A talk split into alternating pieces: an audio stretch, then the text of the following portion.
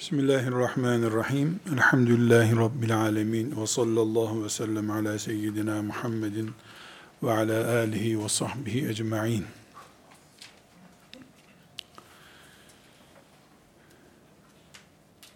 Herhangi bir Facebook sayfası, Twitter sayfası denen sosyal medyada bir alim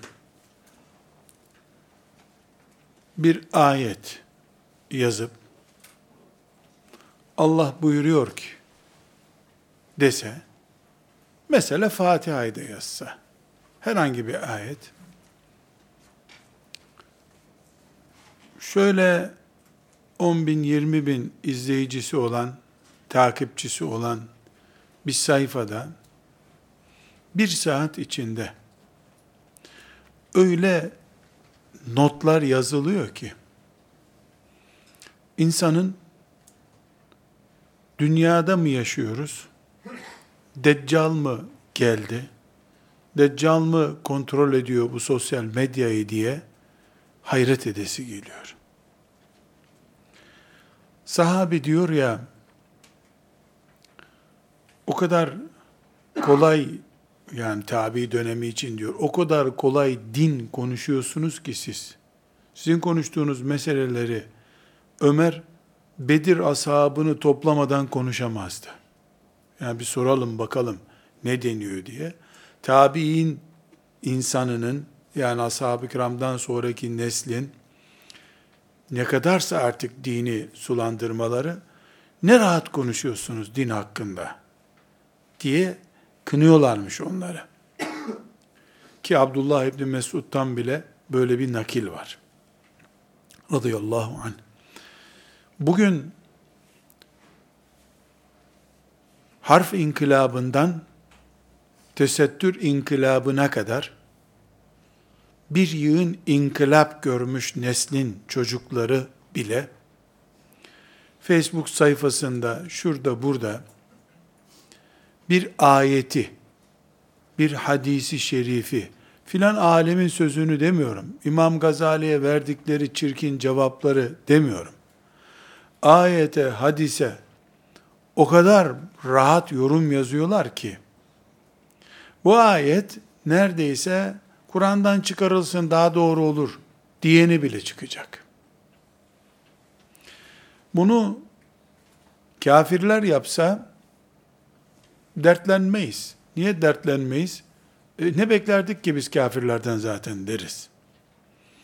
Ama Müslümanlık namına söz söyleme ve bu sözü keyfine göre söyleme cüreti diye bir hastalık var ortada. Bu bir sosyal medya sayfasında çok bariz bir şekilde gözümüze çarpıyor. Biraz ilerliyoruz. Caminin önünde oturan, öğle namazını bekleyen ihtiyarlar, gençler, esnaf, onlar da geçen gün hoca demişti ki diye hocanın okuduğu ayetin evirip çevirmesini yapıyorlar. Caminin önündekiler de bunu yapabiliyor. İlahiyat Fakültesinde, hatta İmam Hatip Lisesi'nde talebeler Allah'ın ayetleri üzerinde ya öğretmenlerin organizesiyle ya da kendileri kendi başlarında kantinde çay içerken münazara yapıyorlar. Bu ayet böyle mi olmalı, şöyle mi olmalı? Bu hadis böyle miydi, şöyle miydi? Mezhepleri tokuşturuyorlar. Hanefi mezhebi daha doğru, Şafii mezhebi daha doğru. Bunu yok sayıyorum. Yani bu o kadar önemli bir şey değil. Kur'an ayetlerini bıyığı bitmemiş çocuklar. Yani şu bıyıkla beraber ilim bıyığı da bitmemiş henüz. Mürekkep yalamamış. Çocuklar Allah'ın ayetlerini oturup münazara konusu, ayak ayak üstüne atmış, belki de elinde cigarası, belki de abdesti yok, o gün sabah namazına da kalkamamış zaten. Bu kadrolar Allah'ın ayetlerini oturup keyiflerine göre yorumluyorlar. Bunun için dergiler çıkarıyorlar. Bunun için seminerler yapıyorlar. Filan yerde filan grubun yaptığı konferansa, seminere karşılık onlar burada bir seminer yapıyorlar. Yani Kur'an'ımız ve Peygamber aleyhisselam efendimizin hadisi şerifleri ilim açısından söylüyorum. Çoluk çocuğun istediği gibi yazıp çizdiği, yorumladığı, bana göre dediği, bir ayetin altına istediği mülahazayı koymakta sakınca görmediği bir zamanda yaşıyoruz. Ve bu bir tartışma kültürü haline geliyor. Ve bunu Allah rızası için gençler yetişsin, söz hakkı olsunlar, medeni kimlikleri olsun, medeni cesaretleri olsun diye bir eğitim konusu olarak da yapıyoruz. Burada kardeşlerim konumuza girmeden sadece içimdeki yangını size yansıtmak için bir soru sormak istiyorum. Dinimizin elimizden gitmesi için ne bekliyoruz? Çoluk çocuğun Kur'an'ımızın ayetlerini, surelerin tanzimini bile kendilerine göre yapabilme cüreti gösterdikleri ve bunların namaz kılan insanların çocukları din gayeli okullara gönderilmiş çocuklar olmaları gözümüzün önünde ceryan ettiği halde elimizden dinimizin gitmesi ya da biz dinini zayi etmiş Müslümanlar olarak meleklerin siciline geçmemiz için ne bekliyoruz? Yahudinin topraklarımızı işgalini mi bekliyoruz? Yeniden bir İnönü'nün çıkıp Kur'an'ı yasaklamasını, ezanın susturmasını mı bekliyoruz? Şeytan neden Kur'an'ı yeniden yasaklama hamlesi yapsın ki? Değeri düşürülmüş, çoluk çocuğun elinde oyuncağa dönüşmüş. Sosyal medyada tartışılır hale gelmiş bir Kur'an'ın okullarda yasaklanması gerekmiyor ki artık. Okullarda serbest olması, ana derslerden biri olması bile zararlı değil onlar için, şeytan için. Ne bekliyoruz daha?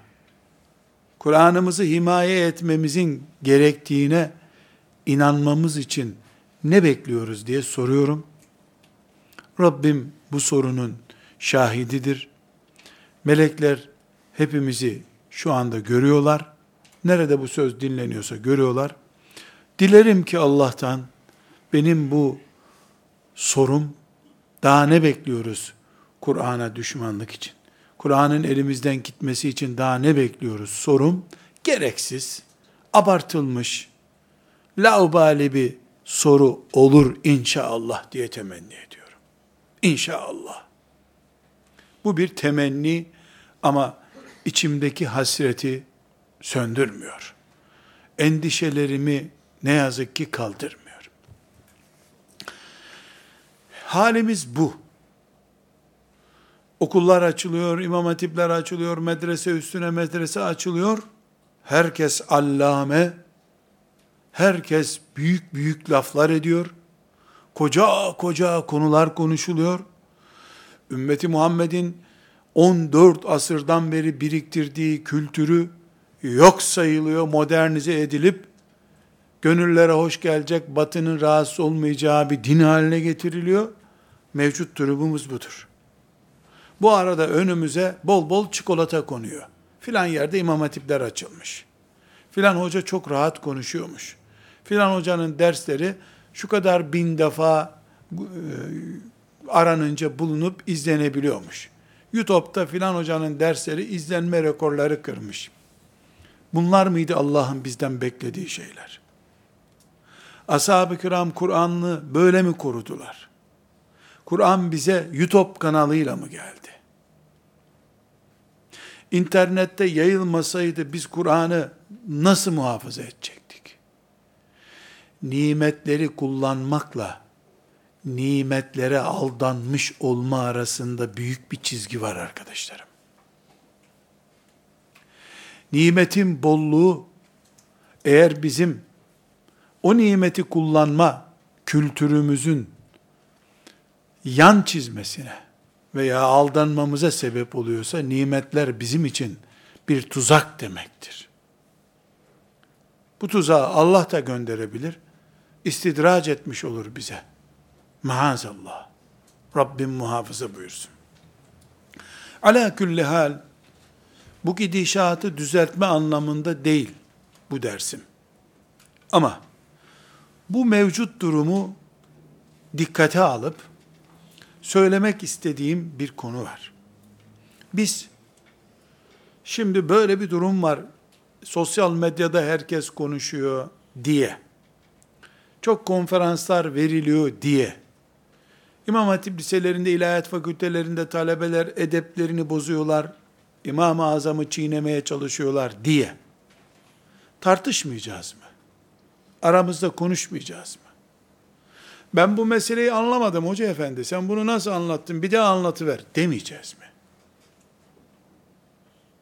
Kesinlikle tartışacağız. Müslümanlığımız tartışmamızı muciptir. Em amirdir. Müslümanlık tartışmaya amirdir. Tartışacağız, konuşacağız. Hazmedene kadar dinimizi, bu da son nefesimiz kadar olabilir belki, son nefesimize kadar sürecek bir mücadele olabilir. Öğrenmeye çalışacağız, soracağız, sorgulayacağız.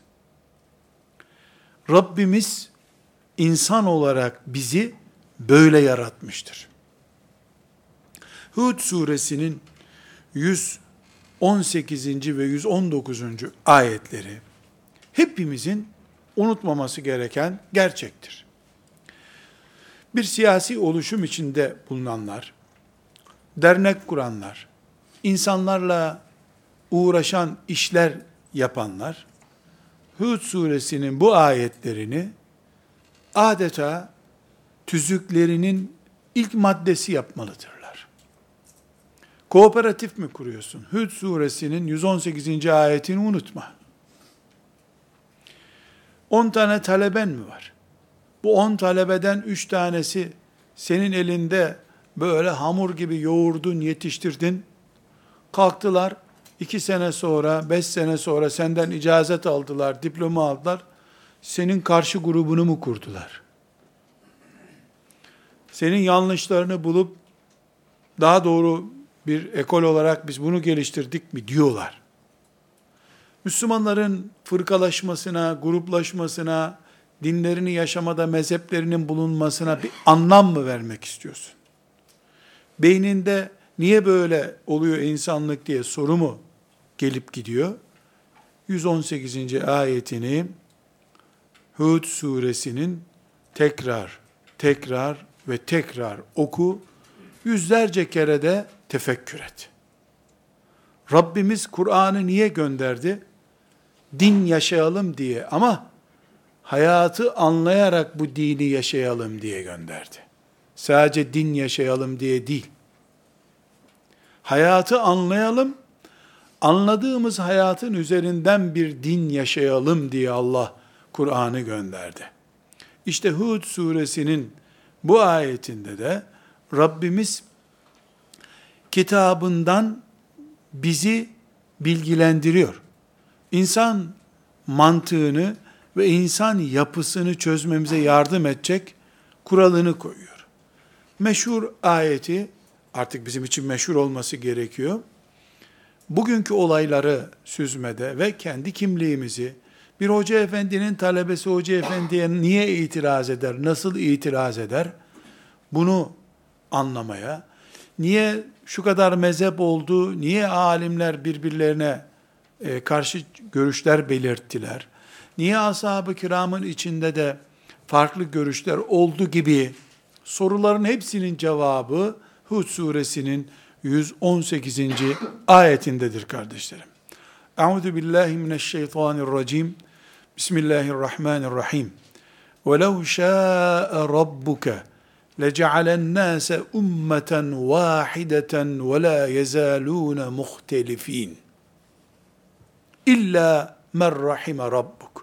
وَلِذَٰلِكَ خَلَقَهُمْ. وَتَمَّتْ كَلِمَةُ رَبِّكَ. لَأَمْلَأَنَّ جَهَنَّمَ مِنَ الْجِنَّةِ وَالنَّاسِ اَجْمَعِينَ. Sadakallahul azim. İçini rahatlatmak isteyenler. Ne oluyor bu dünyada? Anlamak isteyenler. Bir ilim talebesi olma yeteneği bile olmayan, en son okuduğu kitabın üzerinden 30 sene geçmiş. Kitapla paket kağıdı arasındaki kağıt farkından bile haberi olmayan, kitap literatürü olarak üçüncü hamur, şamua kağıt deyince, mum, şamua mum zanneden, kağıt isimlerini bile bilmeyen, ama İmam Malik'i karşısına alıp, böyle iki allame gibi konuşacak kudrette olduğunu zanneden, bana göre dediğinde ağzından bal akan, mübarek Allah göndermiş. 104 kitaba hamil adam. Konuştu mu derya, ilim akıyor ağzından. Zannedeceğin şahsiyetler Hud suresinin bu ayetindedir kardeşlerim. Bu ayet bilgiyle ve tehditle doludur. Bilgiyle ve tehditle doludur. Dedik ki herhangi bir şekilde tartışmayacağız diyemeyiz. Tartışacağız. Herkes ayağına uygun ayakkabı giymek şartıyla. 1200 sene sonra Ebu Hanife'ye cevap vermek, 1200 senelik kademeyi aşmış olmak demektir. Kıyamete kadar Ebu Hanife'ye bütün müminlerin cevap verme, itiraz etme hakkı vardır. Ebu Hanife peygamber değil çünkü. Rahmetullahi aleyh.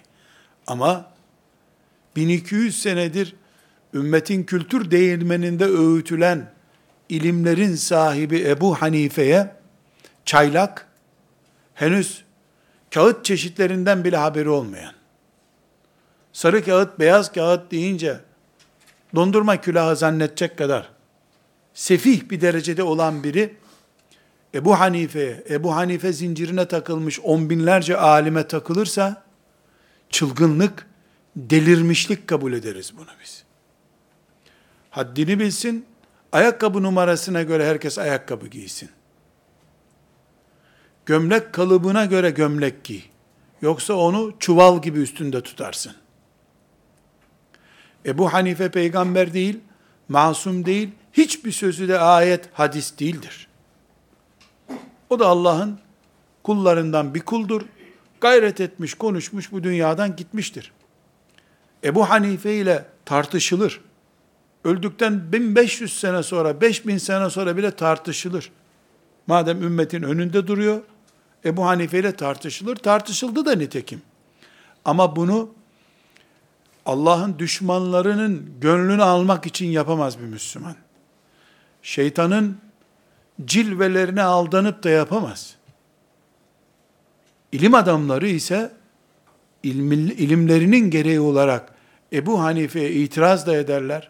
Yanlış yapmakla, yanlış konuşmakla da itham edebilirler. Bu Hud suresinin ayeti kardeşlerim. Böyle zihinlerimizde nakş olacak müthiş bir döküman ihtiva ediyor. Bilgi ihtiva ediyor, aydınlatıyor, tehdit ihtiva ediyor. Beraber okuyalım. وَلَوْ شَاءَ رَبُّكَ Eğer Rabbin dileseydi, Allah dileseydi, لَجَعَلَ النَّاسَ ummeten vahideten. Bütün insanları tek kalıp yapardı. Ve la yezalune muhtelifin tartışıp durmazlardı o zaman. Ve la yezalune muhtelifin tartışıp durmazlardı. Ne anladık kardeşlerim? Mezheplerin varlığı, fırkaların varlığı, bir hoca efendinin talebelerinin beş sene sonra o hoca efendiden farklı düşünmeleri, ashab-ı kiramın içinde bu tip uygulamaların olması Allah'ın dilemesidir. وَلَوْ شَاءَ رَبُّكَ Rabbin dileseydi böyle olmazdı. Demek ki böyle dilemiş Allah. Çok farklı düşünmemizi murad etmiş. Herkesin aklının farklı çalışmasını, zeka kabiliyetinin farklı olmasını murad etmiş Allah. Hayat böyle bir düzen üzerinde kurulmuş. Şu dünyadaki din de dahil, hayata dair ne varsa hepsinin işleme mantığında velev şa'e rabbuke leca'alen nase ummeten vahideten vardır. Bu bakkal ekmekleri şu rafa, peyniri de bu rafa koyar. Öbür bakkalda peyniri buraya, ekmeği buraya koyar, farklı düşünür. Müşteri buradan daha fazla peynir alır. Öbür bakkal peynirin arkasına zeytinleri koymayı akıl eder, farklı düşünmekten dolayı Bu sefer zeytin de sadar daha çok kazanır. Bu örnek din ilimlerini öğreten Ebu Hanife'nin öğretme mantığıyla Ahmet bin Hanbel'in din öğretme mantığı arasındaki farktır. Bu da dinin daha çok kar etmesi içindir. وَلَوْ شَاءَ رَبُّكَ de bu var. Rabbin dileseydi, sadece Ebu Hanife'nin mantığı üzerinden din yayılacak olsaydı, sadece Abdullah İbni Mesud'un mantığı üzerinden din yayılsaydı, sadece Ömer bin Hattab radıyallahu anh'ı ekol edinseydi Müslümanlar da, Ali bin Ebi Talib radıyallahu anh'ın keskin zekasından istifade etmeseydi ümmet, o da ikinci bir ekol olup Ömer'in karşısında yer yer çıkmasaydı, o zaman bu ümmet iki asrı, üç asrı bulmaz, Yahudilikte ve Hristiyanlıkta olduğu gibi kilitlenmiş bir dinin etrafında dağılıp dururlardı. Dinin kilitlenmemesi Ebu Hanife'nin keskin zekasıyla Ahmet bin Hanbel'in dev ezber zekası arasında İmam Malik'in sert tavırlarıyla İmam Şafii'nin sertlikle keskinliği birleştirmiş, merhameti birleştirmiş zekası arasında ümmeti Muhammed'in farklı alternatiflerle dinini yaşama ve öğrenme kabiliyeti oluşturması arasında Allah'ın rahmeti tecelli ediyor. Bu tecelli eden rahmet sayesinde de İslamiyet 1450. senesine geldi. Elhamdülillah ilk günkü heyecanıyla hala Bedri, Uhud'u konuşuyor. İlk indiği gibi ayetler taptaze camilerde ve medreselerde, evlerde okunuyor elhamdülillah. Bu sebeple وَلَوْ شَاءَ رَبُّكَ لَجَعَلَ النَّاسُ اُمَّةً وَاحِدَةً Bu işin sırrıdır. Allah böyle e, murad etmiş.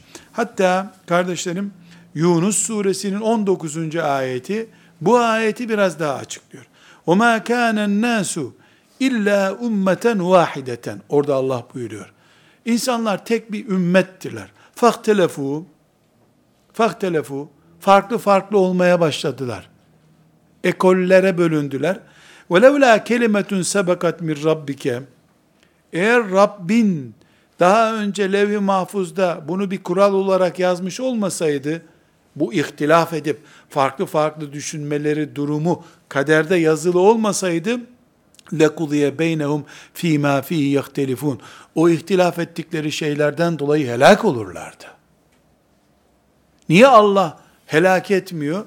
Çünkü bu iş böyle olacak diye kanun koymuş. Yunus suresinin 19. ayeti. Bu kanun Allah'ın kanunudur. Sorunumuz bizim farklı ekollerimiz olmamız, farklı ekollerde olmamızda değildir. Farklı mezheplerin bulunmasında değildir. Bizim sorunumuz elma ile armudu birbirine kırdıracak akılsızlığımızdadır. Tek elma olsun dememizdedir. Halbuki meyve hepsinin adıdır. Allahu Teala insanlığın böyle farklı rengarenk yaşamasını murad etmiştir. Biz ise tek bir çeşitte kalmayı istiyorsak yanılıyoruz. aynı şekilde tek bir çeşitte değil de, tek bir çeşitte değil de, bizim çeşidimiz var, gerisi yok diyorsak yine yanılıyoruz. Hepimiz kadınlı erkekli, zencili, siyahlı, beyazlı, kıvırcık saçlı, düz saçlı, hepsine toptan insan dediğimiz gibi kafalarımızın farklı düşünmesini de kesinlikle var kabul etmeliyiz. Bu konudaki bu terbiyemiz bozulduğu zaman ortaya sorun çıkıyor.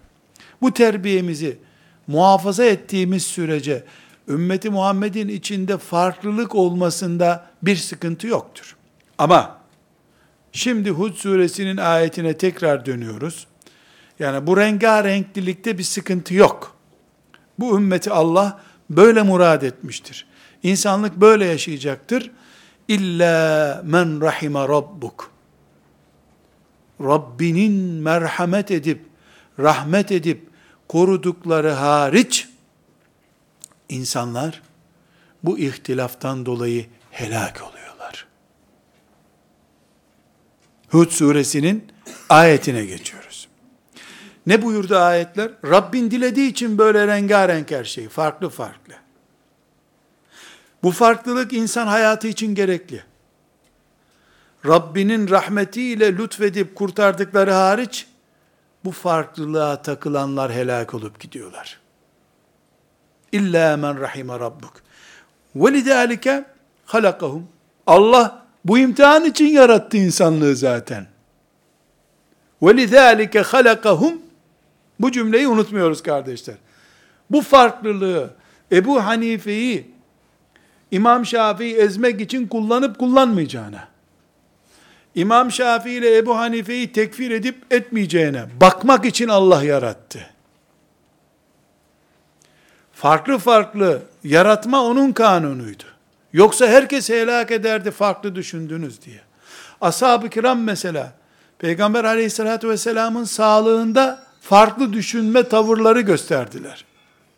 Ashab-ı kiram Resulullah sağken onun sağlığında bir emri şu şekilde, bu şekilde, o şekilde diye farklı düşündüler. Otomatik olarak helak olup kül olmaları lazımdı. Peygamber sallallahu aleyhi ve sellem sağken onun bir emrini şöyle mi böyle mi diye tefekkür ettikleri için. Ama illa men rahime rabbuk. Rabbin onları helak etmeyi murad etmedi. Neden? O farklı düşünceleri İslam'a ufuk olsun diye Allah onu murad etmişti zaten. Ama daha sonra Ebu Zer radıyallahu anh'ın farklı düşündüğünü bugün ekol haline getirip Müslümanların bir kısmını tekfir etmek, helak etmek için kullanan bir tartışma zemini oluşturursan sen illa men rahime rabbuk Rabbinin rahmet ettikleri hariç kısmına takılır kalırsın. Yani o o kısımda gidersin ve lizalike halakahum zaten bu farklılıkların e, böyle Allah tarafından murad edilmesinin sebebi de senin buna takılıp takılmayacağındı. Ebu Zer'e Ömer'i öldürtüp öldürtmeyeceğinidi. Sorun buydu zaten. Sen kendi dinini alıp yaşayıp ibadetini yapıp cihadını yapıp cennete gitmek için mi Hanefi mezhebindensin? Yoksa bir parti gibi ekolleşmiş bir grup gibi anlayıp gerisini yok sayan, batıl sayan bu Şafii bunun arkasında kıldığın namazı iade et. Şafii adam ya. Adam Şafii. Hele Maliki ise arkasına hiç geçme zaten. Hanbeli zaten radikal. Hanbeli zaten radikal. Bunu mu diyeceksin? Ben zaten Rabbimin dinini yaşamaktan başka derdim yoktu. Bana Ebu Hanife'nin talebeleri böyle öğrettiler. Ben de dinimi böyle yaşıyorum mı diyeceksin. Bunu görmek istiyor Allah. Evet çetin bir imtihan. Çetin bir imtihan. Yani biz ümmet olarak farklı hoca efendiler, farklı şeyh efendiler, farklı mezhepler ehli oluruz. Bu ümmetimize zarar vermez. Allah'ın imtihanı bu grupları putlaştırıp putlaştırmayacağımız noktasında başlıyor. Orada ayağa kayanlar ve lizalike halakahum. Ve lizalike halakahum. İşte bunun için yaratmıştım zaten. Bunda hiç Allah'ın gizlediği bir şey yok kardeşler. Bunun için yaratmıştım ben diyor. وَلِذَٰلِكَ خَلَقَهُمْ Ve temmet kelimetu rabbik. Allah'ın sözü bitmiştir. La emleenne cehenneme minel cinneti ven nasi ecmaîn. Cehennemi cinlerle ve insanlarla dolduracağım diye Allah sözünü kullanmıştır bir kere. Bu Hud suresinin son ayeti. Burada müsaadenizle tartışma terbiyesi diye bir ders yapıyoruz. Aman birbirimizi üzmeyelim, sizli cümleler kullanalım, senli cümle kullanmayalım. Nazik olalım, mikrofona çok yaklaşma, sesin çok çıkmasın demek için bu dersi yapmadım ben. Tartışma terbiyemiz Hud suresinin son ayetinden kaynaklanıyor. لَاَمْلَاَنَّ cehenneme Cehennemi muhakkak dolduracağım. minel cinneti ve nâse ecmain cinlerle ve insanlarla dolduracağım. Diyor Allah onun başında da velev şâe rabbuke leca'alen nâse ummeten vahideten. Dileseydim insanları tek grup yaratırdım buyuruyor. Bunun sonunu bitirirken de cehennemi dolduracağım ha diyor. İnsanlarla dolduracağım. Demek ki kardeşlerim, allame olmaya gerek olmadan anlaşılacak kadar açık bir ayet bu.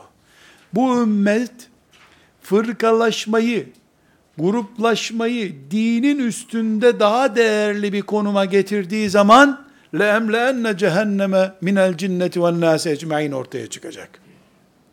Senin hoca efendin, senin okuduğun yazarın, adeta Resulullah yerine geçtiği zaman, yüz onun sözü bir hadis okunan bir mecliste sen senelerce ders yaptığın zaman, öbür Müslüman filan tarikata girmiş sözünde, yani tarikat bizimkidir. İnşallah onlara da cennet nasip olur. Yok ama inşallah olur. Bak dua ediyorsa ha, onlar da hidayet nasip. Kafire hidayet talep eder gibi. Öbür tarikata, öbür mezhebe, öbür hoca efendinin talebesine hidayet talep eden, iman nasip olmasını isteyen, filanca Müslümanın namaz kıldığını gördüğü halde elini şuraya bağladı, kulağının şurasına dokundu gibi sözlerle Allah'ın kabul ettiği namazı kabul etmemen senin leemleenne cehenneme minel cinneti ve nasi ecmaindir işte. Yani bu ümmetin Müslüman olduktan sonra cehennemi dolduracak kadrolar yetiştirmesi Allah'ın bizi rengarenk yaratmasındaki imtihanı anlayamamaktadır. Ebu Hanife bizim mezhebimizin imamıdır. Malik bin Enes imamımdır, imamım. Vallahil azim imamımızdır. Billahil azim Ahmet bin Hanbel'in peşinden cennete gitmeye milyar kere razıyım. Peki niye ben Hanefi mezhebiyim diyorum? Kapasitem bu halimle hem Ahmet bin Hanbel hem Ebu Hanife'ye dayanacak güçte değil. Yani trafon patlar yoksa. Bir Ebu Hanife buldum. Onda elhamdülillah şeriatımı tam görüyorum. Bir yerinde yetersiz görsem Ahmet bin Hanbel'in peşine takılır, ayaklarına bile kapanırım. Ebu Hanife'nin talebesi olmam, mezhebinde olmam, kulu olmam anlamına gelmiyor. Bugün ümmeti Muhammed'in mezheplerdi, tarikatlardı, hoca efendilerdi, ekollerdi, vakıflardı. Bu tartışma terbiyesini çözmemesi halinde İlla men rahime rabbuk. Rabbinin rahmet ettikleri hariç kadrosuna girmedikleri takdirde Müslümanlar Haçlı seferlerine gerek kalmadan birbirlerini imha edecekler zaten. Maazallah. Bunun için biz artık bir tartışma terbiyesi, tartışma ahlakı icat etmemiz lazım. Zira şeytan bu açığımızı çok iyi yakaladı. Bunu çok iyi kestirdi. Bunu kestirdiği için de gırtlağımızı sonuna kadar sıkıyor, nefessiz bırakıyor bizi. İşte bu Hud suresinin ayetinden dolayı tüyü bitmemiş çocukların ilim olarak tüy haline bile gelmemiş beden sahiplerinin ashab-ı kiramla tartışmaları, Ömer'in niye bu kadar kölesi vardı? Ali niye cariye kullandı?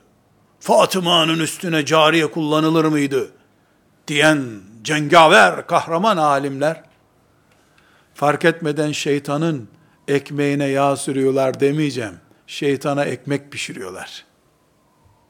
Onlara bu cüreti veren de, eğitimi bu kıvama getirenler de bu hatayı yapıyorlar.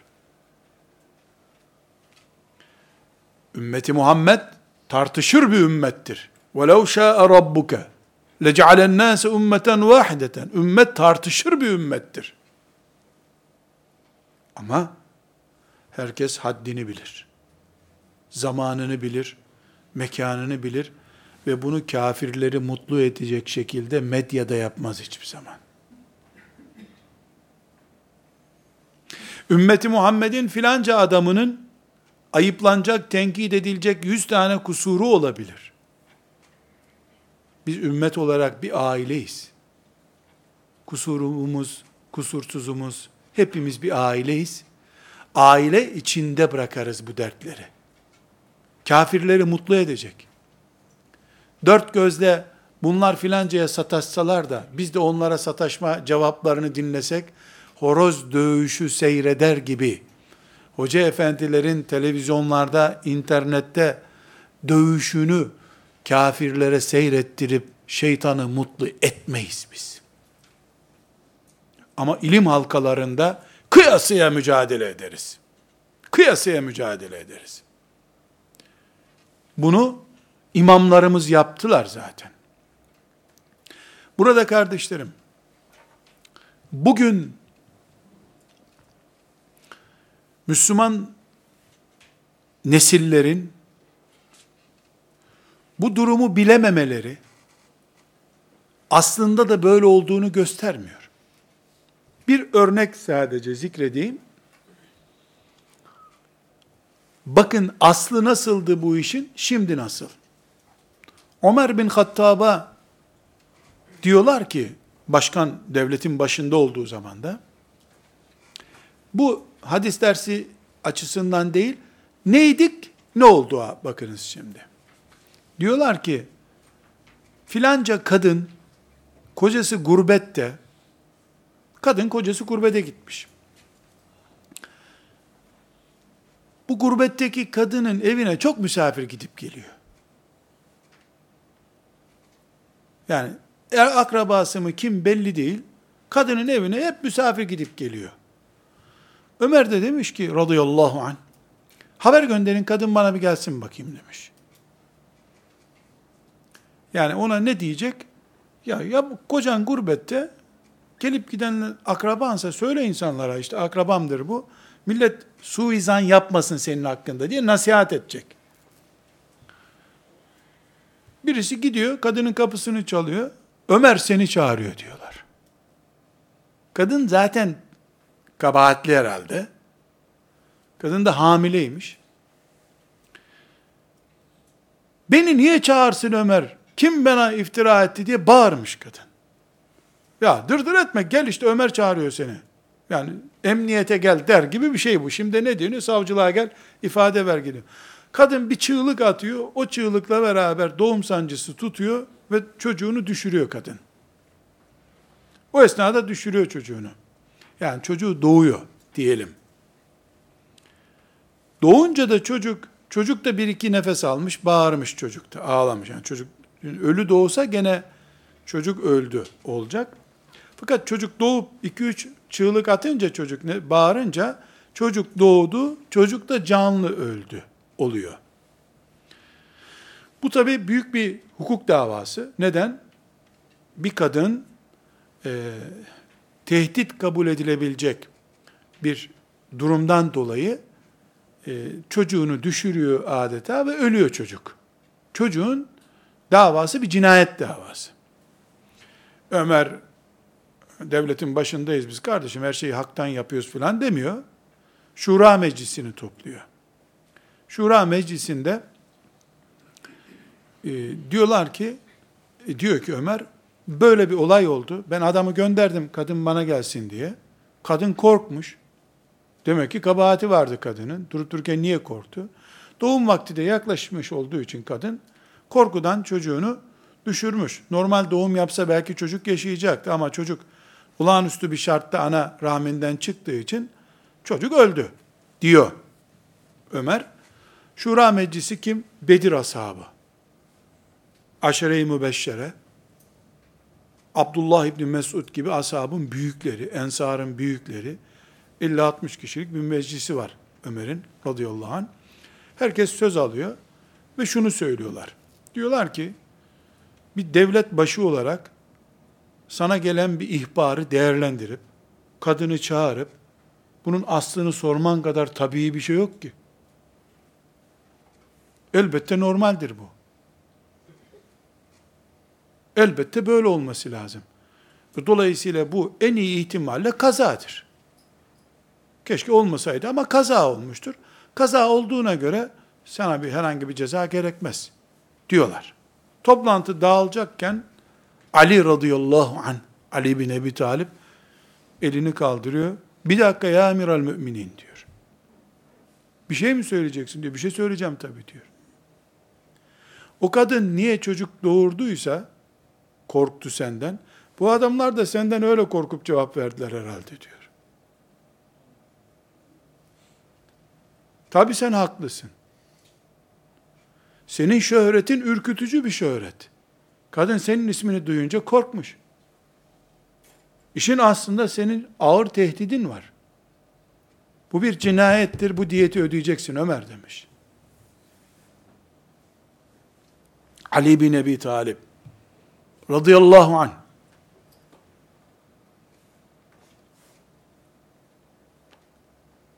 Şura meclisindekiler Ömer'in sekreteriyası değil ki. Bedir ashabı ya. Ve aşere-i mübeşşere orada. Ensarın büyükleri orada. Muhacirin büyükleri orada. Resulullah sallallahu aleyhi ve sellemin yetiştirdiği en mübarek neslin en iyileri orada. Dediği cümleye dikkat et. Devlet adamı olarak sen çok tehditkar bir adamsın. Bunlar senden çekindiler. Dolayısıyla senin lehine çevirdiler bu olayı diyor. Şimdi Ali'yi üyelikten iskat etmek gerekmez mi? Sonra bu olay nasıl bitiyor biliyor musunuz? Ömer Kureyş'ten akrabalarını topluyor, bu diyeti ödüyor arkadaşlar. Ümmeti Muhammed sallallahu aleyhi ve sellem. Adını duyunca kadınlar çocuk düşürüyorlar ama Ali'nin önünde mum kesiliyor. Biz tartışırız. Çünkü Allah'tan başkasından korkmayız.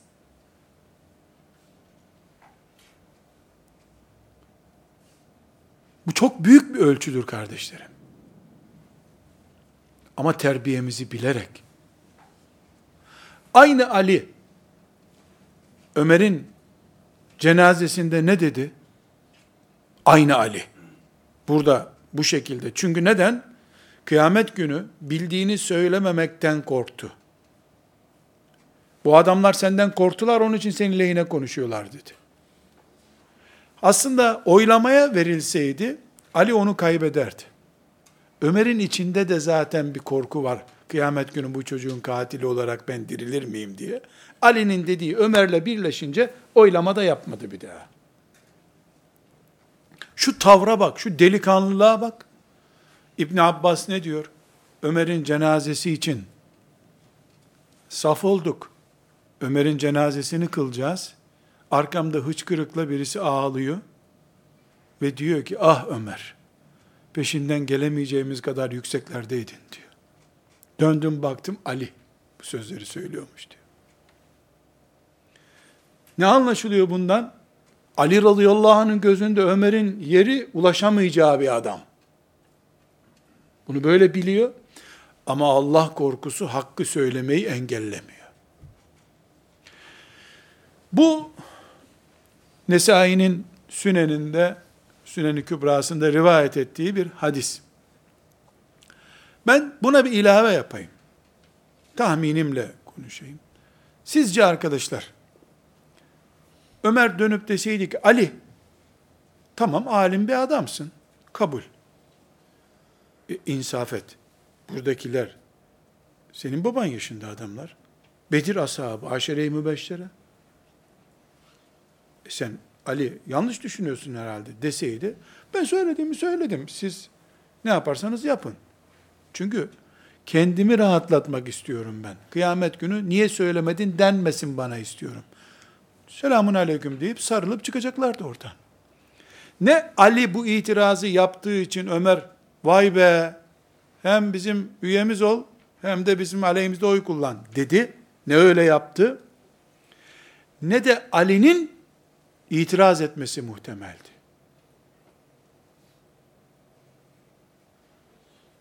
Nitekim Ali bir kişiye daha itiraz etti. Ebu Bekir'e de itiraz etti radıyallahu anh. Fatıma annemiz, Resulullah sallallahu aleyhi ve sellem'den kalan bir katır, ibrik gibi iki üç eşyası vardı. Vefat edince Efendimiz sallallahu aleyhi ve sellem, Ebu Bekir'e dedi ki, babamın hatıralarını bana ver dedi. Tek kızı zaten var, tek çocuğu var. Tabii bir istek bu. Ebu Bekir radıyallahu anh da buyurdu ki, Resulullah'ın bize vasiyetidir. Peygamberin bıraktığı şey ailesine kalmaz, ümmetine kalır. Ben bunu sana verirsem, ümmeti bir kişiye indirgemiş olurum, veremem dedi. Sanki yani büyük araziler falan değil. İşte ibrik ne kaldıysa, cübbesi, ibriği. Fatıma annemiz bundan rahatsız oldu. Yani babamın hatırası bende dursun. Ümmetse ben de ümmettenim zaten. Dedi ama Ebu Bekir onu Beytülmal'e kattı. Hiç böyle sanki sıradan bir şeymiş gibi oldu. Fatıma annemiz buna tavır koydu. 6 ay kadar yaşadı. Onda, bu Efendimizin vefatından sonra. Ali radıyallahu anh da peygamberin kızı ve eşi Fatıma'nın hatırını kırmamak için Ebu Bekir'e sıcak bakmadı. Ama Ebu Bekir ordu gönderirken en önde durdu. İtaatte bir sıkıntı yok. İtaat emirül müminin olduğu için itaat ediyor. Fatıma annemiz vefat edince geldi özür diledi. Ben Resulullah'ın kızının hatırı kırılmasın istedim dedi. Hiçbir sıkıntı yok. Ebu Bekir de zaten bugüne kadar gelmedin diye filan bir şey demedi. Ümmeti Muhammed böyle bir ümmet idi. Böyle bir ümmet idi. Kıyamete kadar da böyle kalması gerekiyordu. Sanal bir şekilde kimse çıt çıkarmıyor. Böyle despot bir anlayış yok. Herkes sesini çıkarıyor. Herkes sesini çıkarıyor. Ama edebiyle. Edebiyle. Ebu Bekir radıyallahu anh'la başka bir sahabi tartışıyorlar. Arazi üzerinden bir tartışmalı. İki insan tartışıyorlar. Diyorlar ki o Ebu Bekir'le tartışana e git Resulullah sallallahu aleyhi ve selleme söyle hakkını ya diyorlar. İlk dostunu nasıl şikayet ederim Resulullah'a ben diyor. Tartışmamak diye bir şey yok. Haddini bilmek diye bir şey var. Edebini biliyorsun. 60 sene, 70 sene medresede ders okutmuş birisi, kitapları ezberlemiş bir alim, onun torunu ile yaşıt bile değil ilim açısından birisi, beraber televizyonda tartışalım dersen, dağlarla fareleri güreştirmek olur bu. Ümmetimiz bastırılmış bir ümmet değildir. Salınmış bir ümmet de değildir. Kuralları var, edebi var, Allah'a karşı bir edep var, Resulullah sallallahu aleyhi ve selleme karşı bir edep var, ashab-ı kirama karşı bir edep var, ümmetin müştehitlerine, ümmetin ulemasına bir edep var. Ama kulluk sadece Allah'a var. Sadece Allah'ın kullarıyız. Anamızdan babamızdan daha çok sadece Resulullah'ı seviyoruz. Sallallahu aleyhi ve sellem. Dolayısıyla teslimiyetimiz de öyle. Aynı şekilde ashab-ı kiramı hacı amca gibi de görmüyoruz. Ümmetin büyükleri, şerefli isimleri olarak görüyoruz. İsimlerini ağzımıza lakayt olarak almıyoruz. E, öbür türlü de herkes hacmine göre, kapasitesine göre konuşur. Konuşur bir ümmetiz. Bir bu örneği verdim. İkinci bir örnek daha kardeşlerim. Elinizde böyle bir Formalitelik bir şey var. Şablon çıkarmışız. Burada bugün Şafii'nin arkasında namaz kılınmaz. Ula onlar karılarının üstüne tutup abdestleri bozuluyor. Diyen allame. Allame. Harem-i Şerif'te namaz kıldık. Onlar vitri ne yaptılar biliyor musun? Bir rekat kıldılar ya. Selam verdiler arada. Kesinlikle olmaz o namaz. Kabe'nin dibinde namaz olmuyor. Resulullah sallallahu aleyhi ve sellemin kabrinin dibinde namaz olmuyor. İstanbul'da yanı başında banka bulunan camide mükemmel oluyor ama. Orada faziletli oluyor. İçeride teravih kılıyorsun, dışarıda saz çalıyorlar, o namaz mükemmel. Kabe'nin dibinde sorunlu. Sorunlu. Bu cahiliyeye karşı, bu cahiliye anlayışı. وَلَوْ شَاءَ رَبُّكَ لَجْعَلَ النَّاسَ اُمَّةً وَاحِدَةً'deki sırrı yakalayamayan anlayışa karşı, şu tabloya dikkat edin kardeşlerim. Ümmetimin aslı buydu. Hani ashab-ı kiram zaten Ömer'le Ali abi kardeş gibiydiler ayrı bir konu ama 200 sene sonra da tablo buydu. Bu tabloda neyi görüyorsunuz? Ebu Hanife rahmetullahi aleyh dikkat edin İmam Muhammed'i yetiştirmiş. İmam Muhammed İmam Şafii'yi yetiştirmiş. Muhammed aynı zamanda dikkat edin İmam Malik'in talebesi. Herhangi bir ilmu halde İmam Muhammed'e göre böyle diyor ya, Ebu Yusuf'a göre böyle. Ebu Hanife'nin talebesi ama 2000 e, hadisten fazla hadisin bulunduğu muvatta dersi okumuş İmam Malik'ten. Dikkat edin tabloya. Ebu Hanife ile Malik Muhammed'i yetiştirmişler. Muhammed Şafii'yi yetiştirmiş. İmam Şafii, İmam Muhammed'in talebesidir. Bağdat'ta geldi, ondan ders okudu. Fıkıh öğrendi. Gitti Mısır'da kendi mezhebini kurdu. Sonra kendi mezhebi oldu daha doğrusu. İmam Şafii, Ahmet bin Hanbel'i yetiştirmiş. Ama rol burada bitmiyor. Ahmet bin Hanbel daha sonra dönüyor fıkıh dersi alıyor İmam Şafii'den.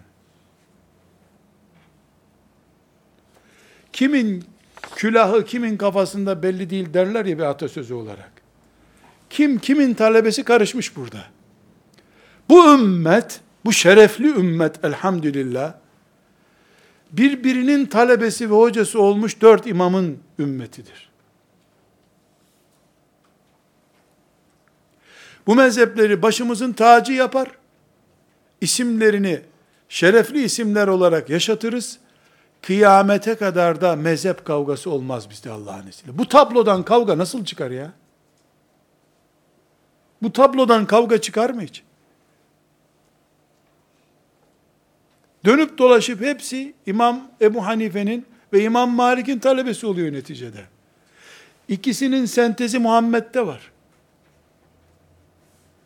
Ya Muhammed bizim tarikatı terk etti, tarikatı terk edenin, mezhebi terk edenin mezhebi olmaz deyip, dini olmaz deyip kovacaksın. Hanefi mezhebi gitti bu sefer.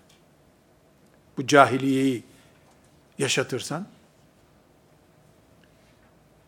bu tablodan fitne çıkmaz.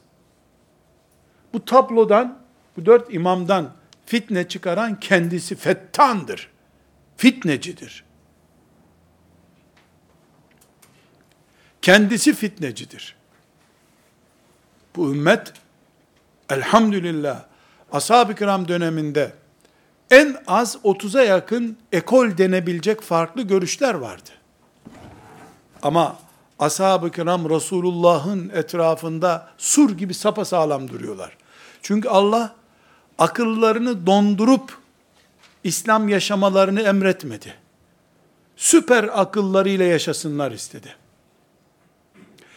İbn Abbas'ı Ömer radıyallahu anh anhum cemiyan İbni Abbas'ı Şura meclisine soktu. 16 yaşındayken. Şura meclisi. Şimdi parlamentoya 18 yaşındakiler girsin deniyor da büyük bir işmiş gibi bununla övünüyorlar. 16 yaşında var mı şura meclisine girecek bir delikanlısı şu dünyanın? Ve orada ashabı Bedir var. Osman var, Ali var, Ömer var. Meclise girdi.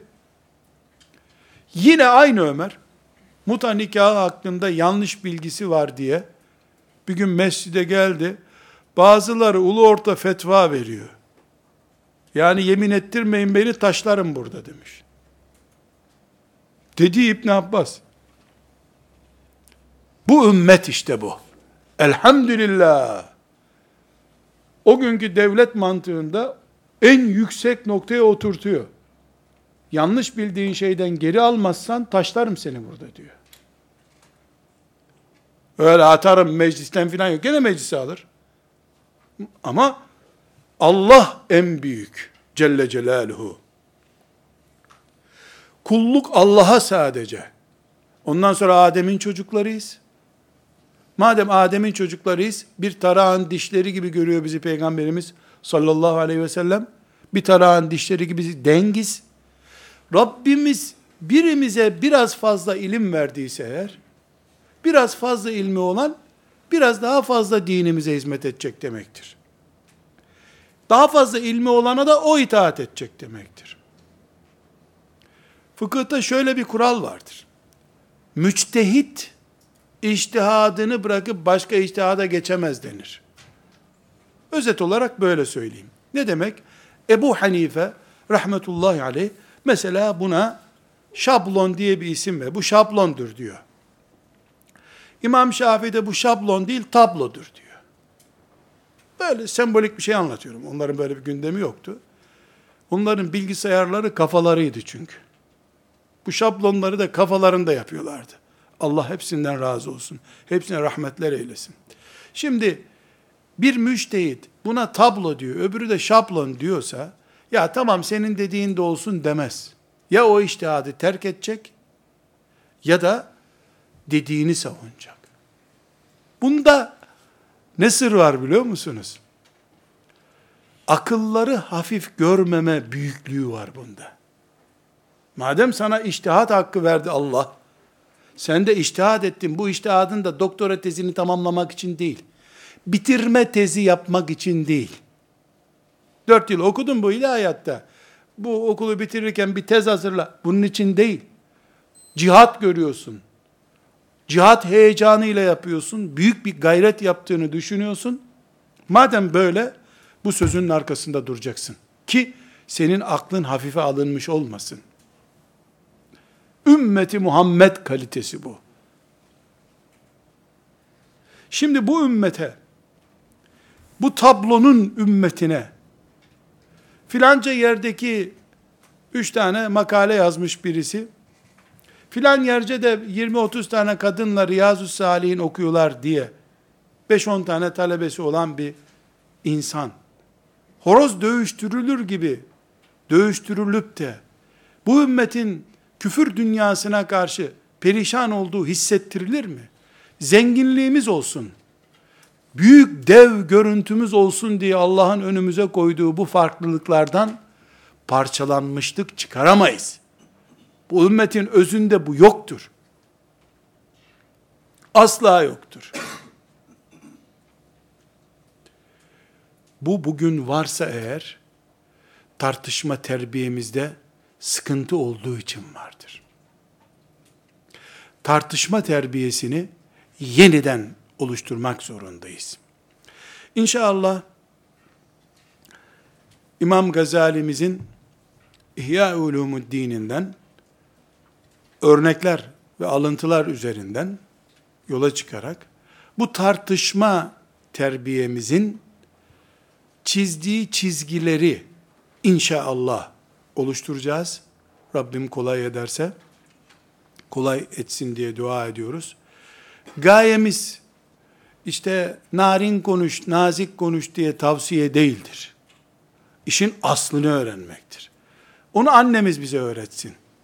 Sen deme karşındakine siz de.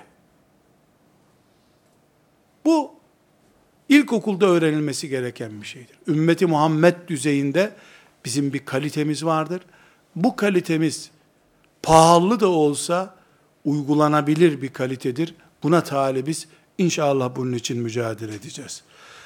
Ve sallallahu ve sellem ala seyyidina Muhammed ve ala alihi ve sahbihi ecma'in velhamdülillahi rabbil alemin.